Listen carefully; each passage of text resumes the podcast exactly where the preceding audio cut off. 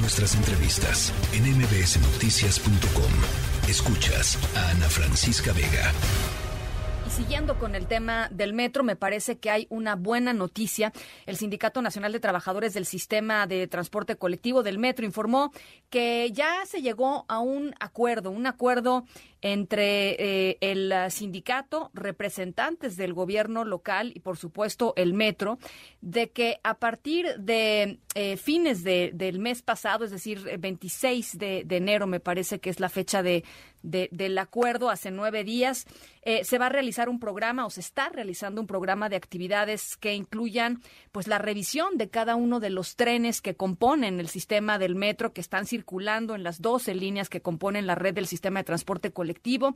Es decir, una revisión exhaustiva, un análisis minucioso y a fondo de cómo está el sistema y de cómo está operando y de cuál es la ruta crítica para corregir lo que se tenga que corregir eh, en el contexto, por supuesto, de pues todos los incidentes que han estado registrándose eh, en últimos en últimos tiempos. Para platicar sobre ello, Fernando Espino, secretario general del Sindicato de Trabajadores del Metro, me da mucho gusto eh, saludarte como siempre, Fernando. Gracias, Ana. Estoy a tus órdenes. A ver, pues eh, son nueve días, es todavía poco, es un, eh, sistema y una, red enorme, pero ¿qué han encontrado hasta el momento, Fernando? Mira, em, se creó un plan emergente para tratar de reducir las fallas que se presentaban a diario y creo que nos está funcionando ya, ya desde, desde el 26 de enero a la fecha ya prácticamente vamos para un mes y nos ha dado magníficos resultados. Esto consiste en checar, revisar los trenes en las 24 terminales de las de la red del metro eh, a través de un grupo de técnicos especializados en cada una de las áreas con el fin de que salgan los trenes a circular únicamente los que están en condiciones de hacerlo.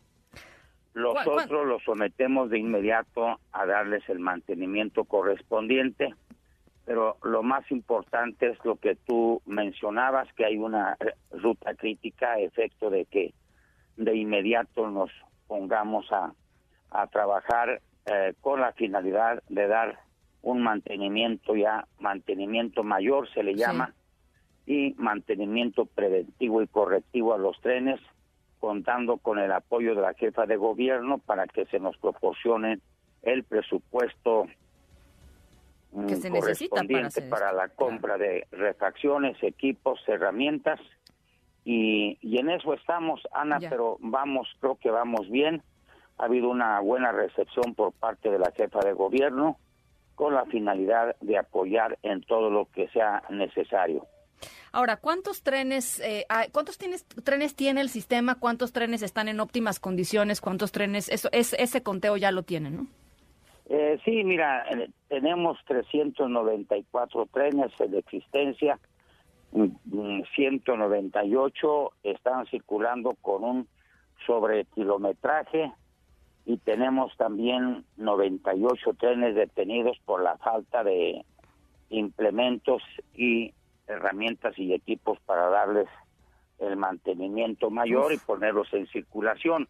Realmente estamos trabajando con pocos trenes, mm, hablamos por ahí de un eh, 35% de trenes que están en buenas condiciones, eh, pero sin embargo nosotros estamos entusiasmados porque tenemos eh, esa promesa de la jefa de gobierno de que se nos va a proporcionar las herramientas, refacciones y equipos para iniciar de inmediato el mantenimiento en dos talleres, que es Ticomán y Zaragoza.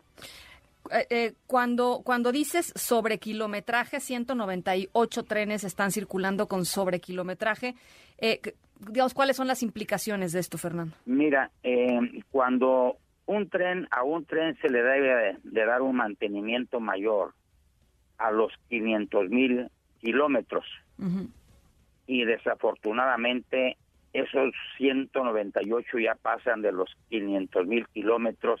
Y no se les da ese mantenimiento. Y no se les eh, había dado ese mantenimiento. No se les ha dado ese mantenimiento, lo cual provoca lógicamente fallas constantes que molestan mucho al usuario y el usuario, el usuario pues tiene razón en reclamar un servicio seguro, eficiente, rápido. Esas son las causas que desafortunadamente eh, se han dado eh, pues no se les ha dado mantenimiento por la falta de implementos necesarios. Bueno, y los otros 98 trenes pues están detenidos por la falta precisamente de, de refacciones. O sea, ya no hay forma de que se reparen esos, porque yo recuerdo haber visto, eh, digamos, eh, en las condiciones en las que están ahora, pues me recuerdo haber visto que hay, eh, había momentos incluso en que los propios trabajadores tenían que tomar piezas de otros trenes que ya mm. estaban parados para llevarlos este, a los trenes que seguían circulando este, y, tratar de reparar las, las propias fallas. O sea, eso ya no, sí, Mira, yo creo que de esos 98 podemos rescatar unos 45, 50, realmente eh, sería cuestión de rehacerlos nuevos, pero es factible que estén quedan en buenas condiciones. O sea, prácticamente renovarlos, modernizarlos y rehabilitarlos con la finalidad de que no no tirar pues una gran cantidad de dinero que cuestan los mismos.